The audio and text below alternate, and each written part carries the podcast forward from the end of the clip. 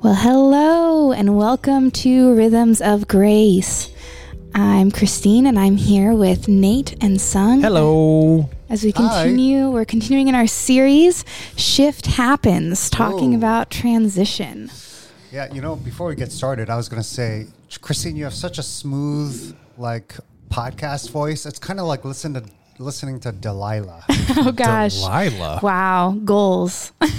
You mean like the biblical character Delilah? No, oh, you've never heard Delilah. I, I on don't, the radio. She's been a radio host for like 40 years. Yeah. Okay. Nope. Yeah. Not aware. It's it, yeah. It's like, hello, this is Delilah. Oh. I thought it was like some weird, like biblical. I'm like, that's not really a compliment. it's like, you seem like you could lead someone astray really easily. you must have been a pastor or something. Yeah. Uh, yeah, and we are. Man, I just finished a nice pumpkin pie here, and Nate is still finishing. His. it is fall. I'm drinking coffee, eating pumpkin pie. Boom. Wow. So we are continuing in our discussion, and we've been in this, uh, we've talked about the book Transitions by William Bridges, about the end of a season, the, the, the uh, neutral, is that what it's called? The neutral zone. The neutral zone, Yeah. and then the beginning of a new season. And we have been talking about uh, decision making and discernment because, especially during transitions, I think this honestly is the one issue that more people have practical questions about. Yeah. Than, and especially uh, as followers of Jesus, what does decision making or discernment look like? Mm-hmm. And I will say, most people do it really poorly, Yeah. including all of us. Yeah. Yeah. Uh, yeah. And most people don't really have a, it's kind of like you don't, well, let me say it this way. It seems like oftentimes we sort of just follow a track that's laid out ahead of us for a lot of our life. Like you, uh, you're going to go to, you know, middle school, high, school, school, most go- people go to college, whatever. All these things are sort of laid out for you. And so a lot of people don't have to do a major life discernment until they're in their 20s or 30s if you're like doing even resi- older. Yeah. So it can it can really catch people by surprise. I was just talking to somebody who uh, recently who.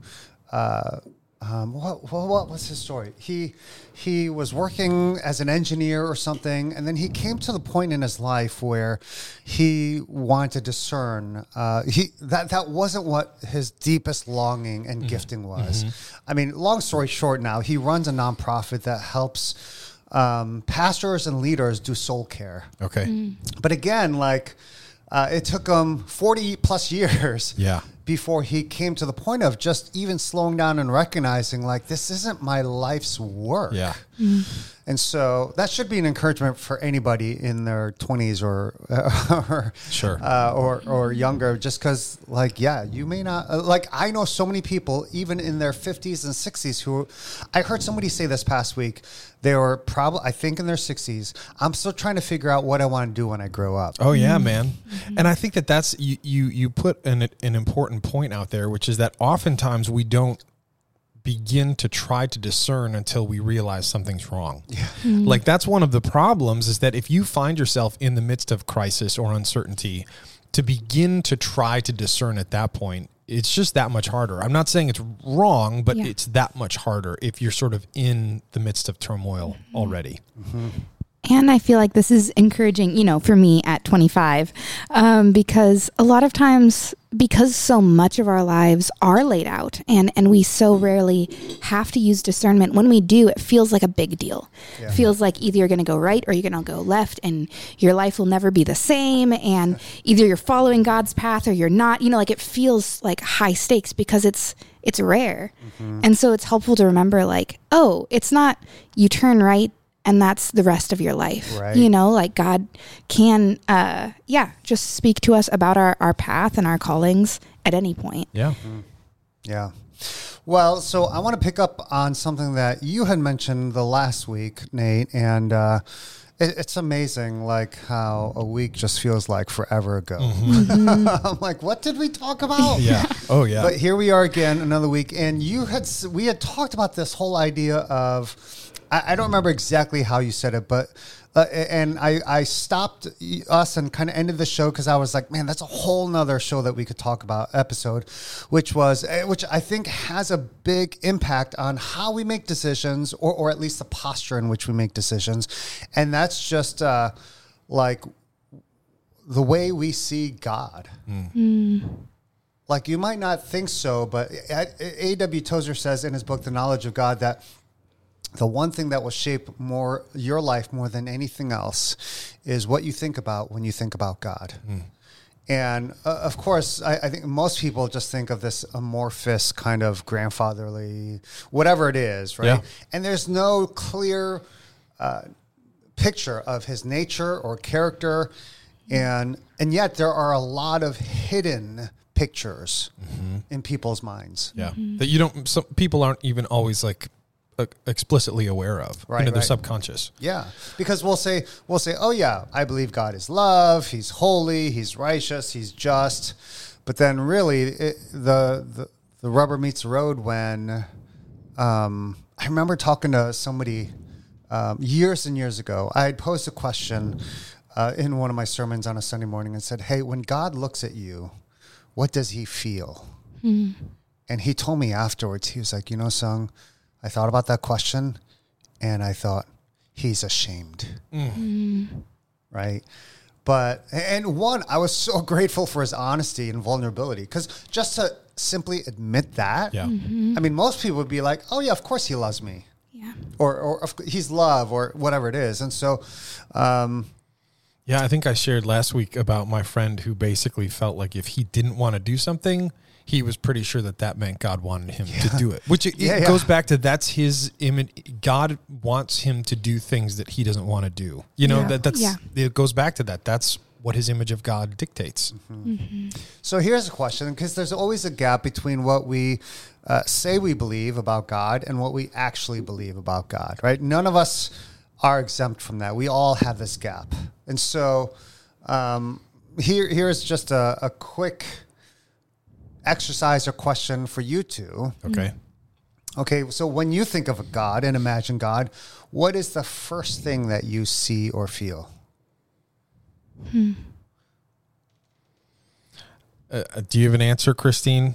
I do, but it's a long-winded one. No, no, no. Go for it because I need some time to. I need some time I'll, to. I'll give you some time, Great. Nate. um, all sorts of time yeah. right now. I can feel you gearing up. Um, yeah. So I guess so one time I was asked um, where what in nature causes me to feel the most awe.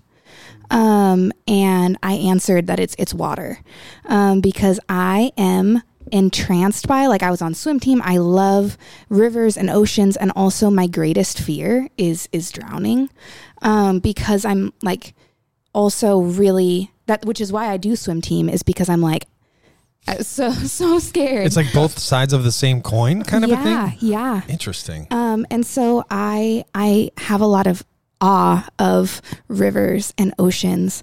Um, and then you know, like at the end of this exercise, you know, the the idea was like what you what you are most of, in awe of in nature is often like how you view God, hmm. because we we you know that that's just like how our brains work is is we see God in mm. what we see around us. And so I I feel like that kind of describes, you know, my my initial. Obviously, you know, I can dig deeper and God is loving and and forgiving.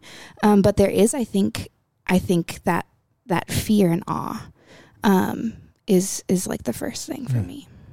That's good. I'm glad that you, that there's like both because that's what I was struggling with. I feel like I have both parts where on one hand like the two sides of my coin is that I feel like God is always disappointed in me, and I feel like God takes great pleasure in me. Mm. I, I mean, and for me, it's a little bit like it's not as healthy. Like fear and awe, it's like, oh yeah, those are both good things. Mine is clearly not, uh, but but it is. I think my tendency because I'm often disappointed in myself is to see God in that same way, and I think as I'm growing and maturing, I'm learning both to like take pleasure in myself and not be so critical and and a, lot of that journey has been by trying to recalibrate what I think God thinks of me. Mm. That in general, He's pleased with me. Mm-hmm. Um, that hasn't that wasn't my default for most of my life. but it's it's increasingly so. Yeah, yeah. And I've talked to people who have said, I believe with all my heart that God is love and that He loves everyone, but I have a hard time believing that He loves me. Yeah. And uh, so here, here's a theory I want to put out there. When it comes to our emotions or feelings about, let's say, decision making or even ourselves, here's a theory, and, and you could shoot it down or let's wrestle with it. Whatever you feel like in in the midst of decision making and discernment is probably a good pointer to your picture of God.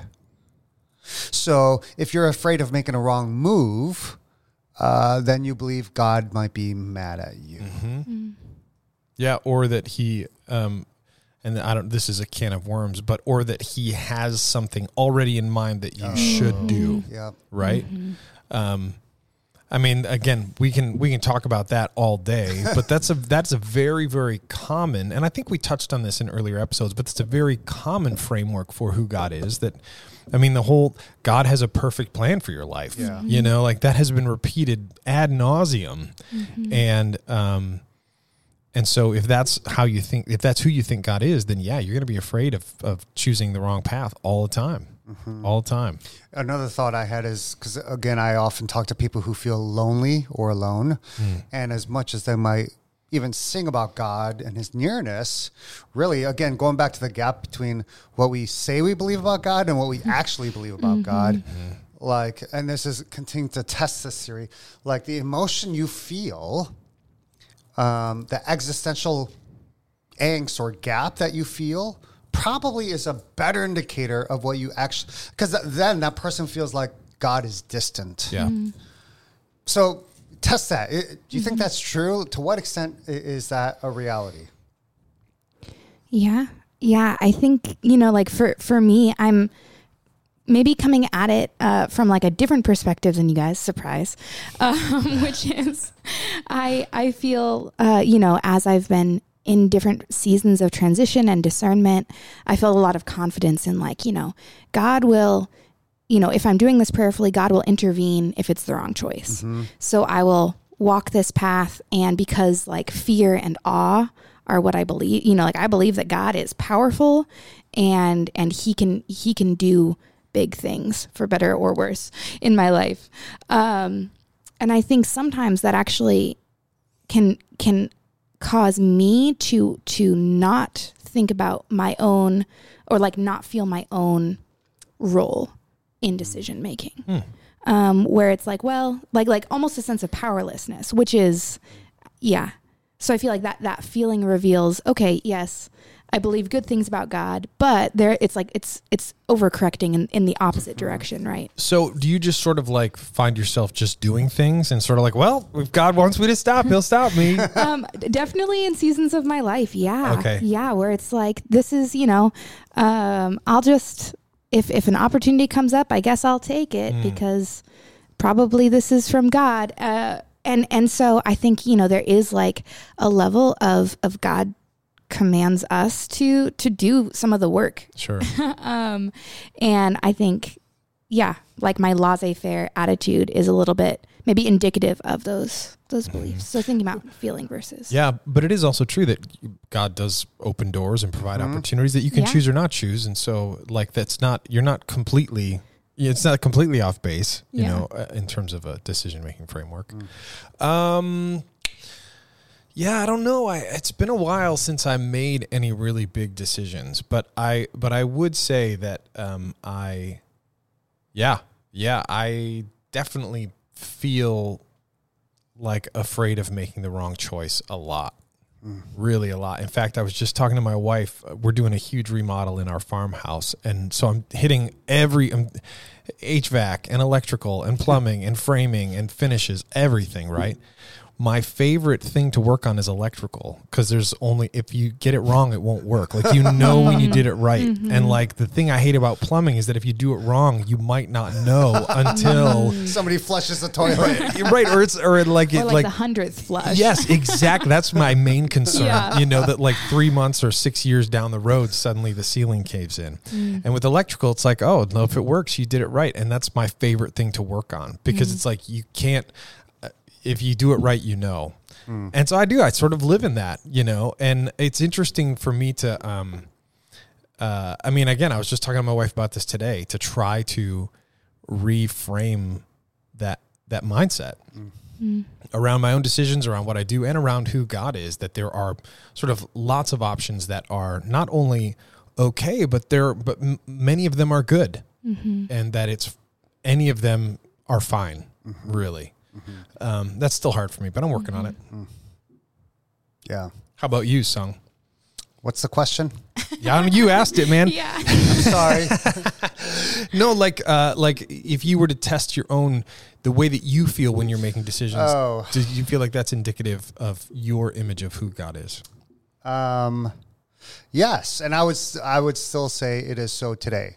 I would say growing up, my view of God was much like my dad, which was very strict, very demanding, uh, someone who I could never reach his standard of. Uh, perfection or expectation. I think I overcame that in, in to, to a large degree. I think though there are some residual images of God for me is and maybe in an overcorrective kind of way. I, there are certain seasons where I, I am. It's like God is sovereign and it's going to happen, and I'll, I just go with the flow. If I just keep my eyes open, and, and there uh, there is uh, some truth to that too, in the sense, that, and, and and for me too, like people are always like, well, how do you know it's God's will? And, and we maybe I think we touched upon this a bit last week, but it's kind of like God, uh, you know, shape my desires to be yours. Yeah. And there- there's a certain holiness and growth and, and intimacy with God that needs to be there. But I, I go in with that kind of assumption and, and thinking, God, if it's not of you, then just change that even desire. Uh, because I, I, I, it's pretty clear what my desires are for and what they're not for. Yeah.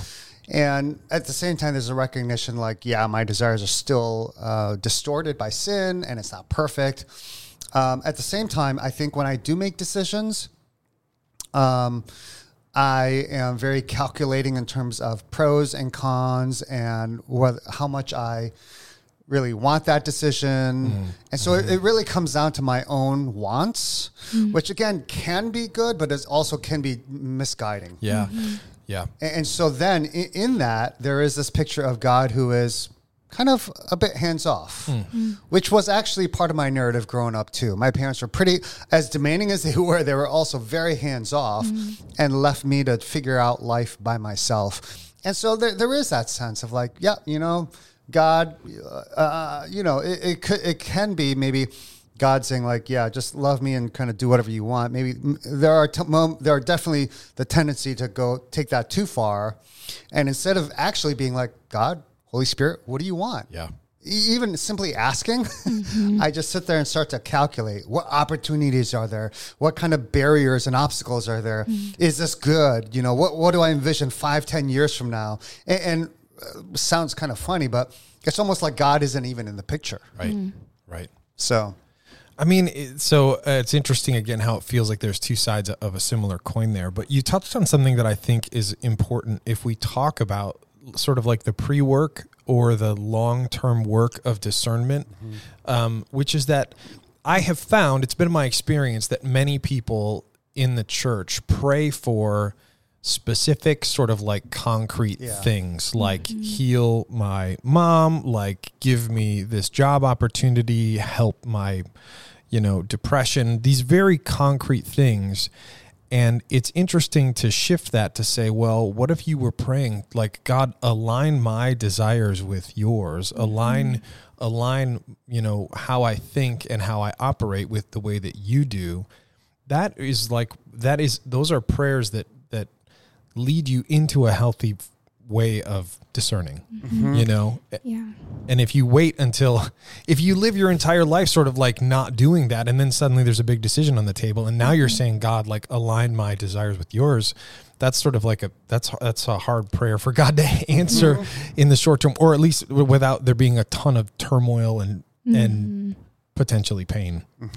Yeah, that reminds me of of how my I remember my parents uh every every night, not every night, but like regularly, you know, and I'd be doing like my prayer time in the evenings at home cuz I grew up in the church. Um they would ask if I was praying not just for for today, but like who God was shaping me into. Mm-hmm. And you know, for me, especially in high school, I was like, who cares who God's shaped? Like, I'm talking about this test on Friday, yeah. you know, and it feels Oh, more yeah. immediate and it feels more important. Um, but I'm glad that they taught me to pray that way, Yeah. um, because, like you said, like that that heart shaping and that that heart posture that we can um, begin to take it. It happens over months and years of praying those Yeah. prayers. Yeah, one of the first times that I heard of something like that, um, there's a actually another pastor here in Ann Arbor named Ken Wilson, and he wrote a book on prayer. And one of the ways that he described praying for other people was to simply sort of in your mind's eye hold them in the light of God's love. And and that's how I have started praying for people ever since. I mean, I read that book. It must. It's been over a decade now. Um, that when I feel called to pray for someone, that's what I do because what that does is it keeps me from bringing. I mean, I have a whole laundry list of things that I think the people that I'm praying for need God's help with, right? But that's not necessarily what God wants for them. That's definitely and that's definitely things that I'm bringing. And so what I try to do is pray sort of in terms of saying like God, let me see this person the way that you see this mm-hmm. person and let that color the way that I interact with them. Let that color what my desires for them are. Mm-hmm. Um, and again, it's just been an effective way to sort of shift the narrative. Yeah.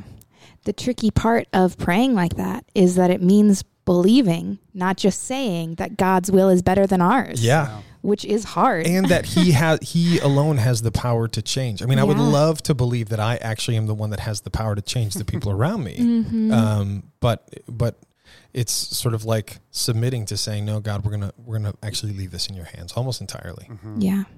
I remember thinking I used to when I was younger. I, I that I used to be able to change other people, and then I remember being asked this, or I either read this or heard this, and they were like, "How you know you think you could change other people? Like, how, what ability or capability do you have to change yourself?" And I was like, "Yeah, that doesn't work." right? And, and then the question was like, if you can't even change Right. yourself, what makes you think you have the power to change somebody else? Yeah. Right. Uh, one thing I want to build on that you said, Nate, about like we often pray for concrete answers, right? Heal this person, do let me pass this, or get this job offer, whatever it is.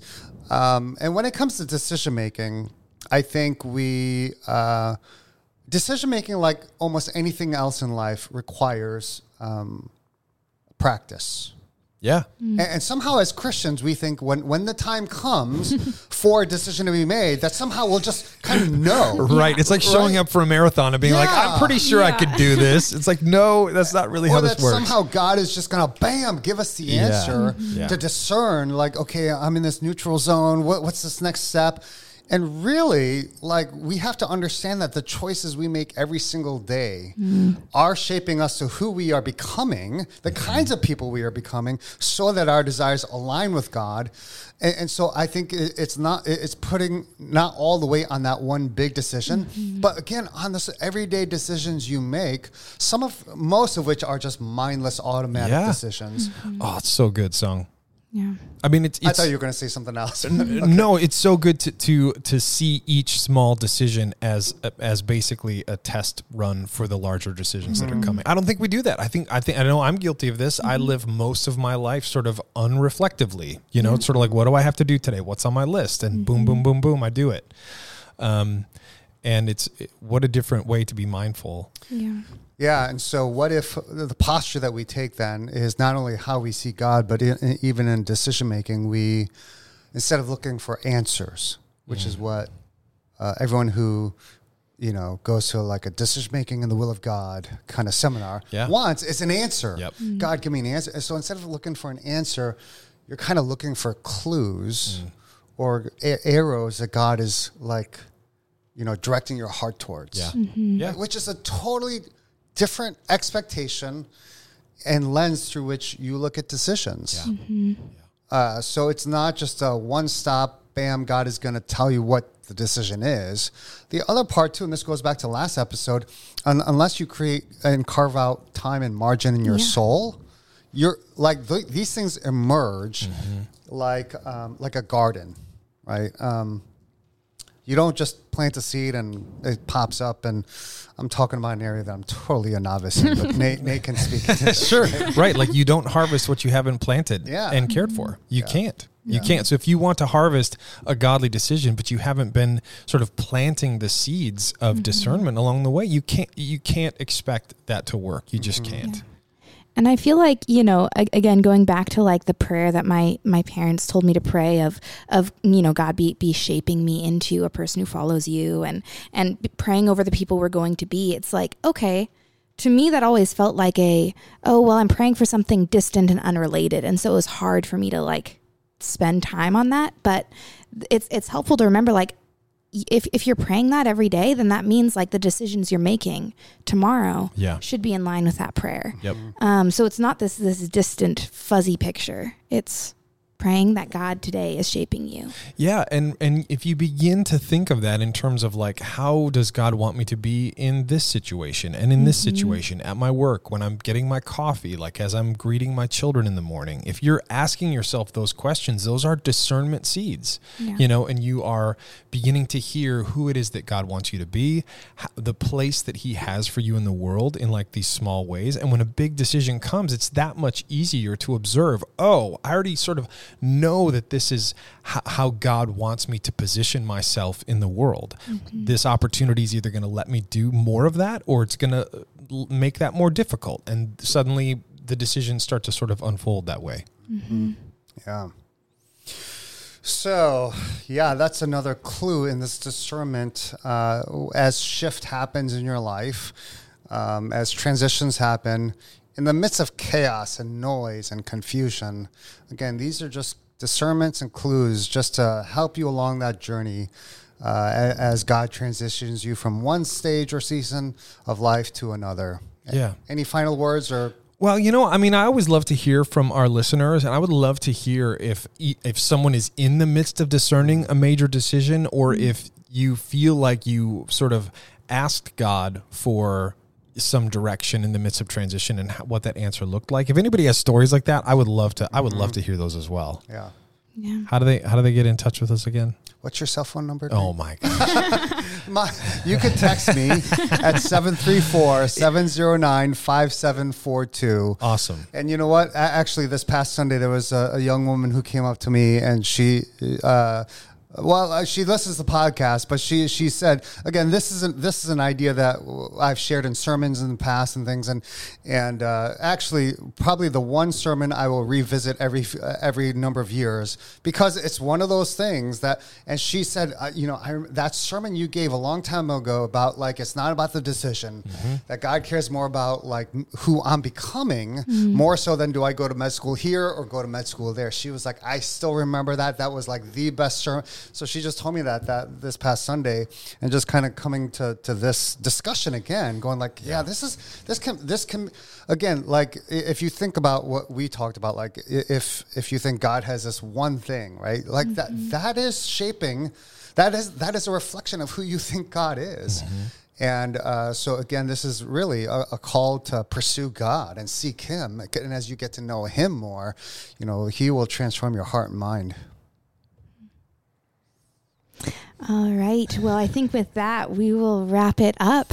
So, uh, Sung, what are we talking about next week? Next week, we well, so when it comes to decision making, we're still on this topic because this is a huge topic. We're going to ask a critical question uh, that I think we all need to ask when making a decision. So tune in next week if you want to find out what the critical question is. Uh, yeah. See you then.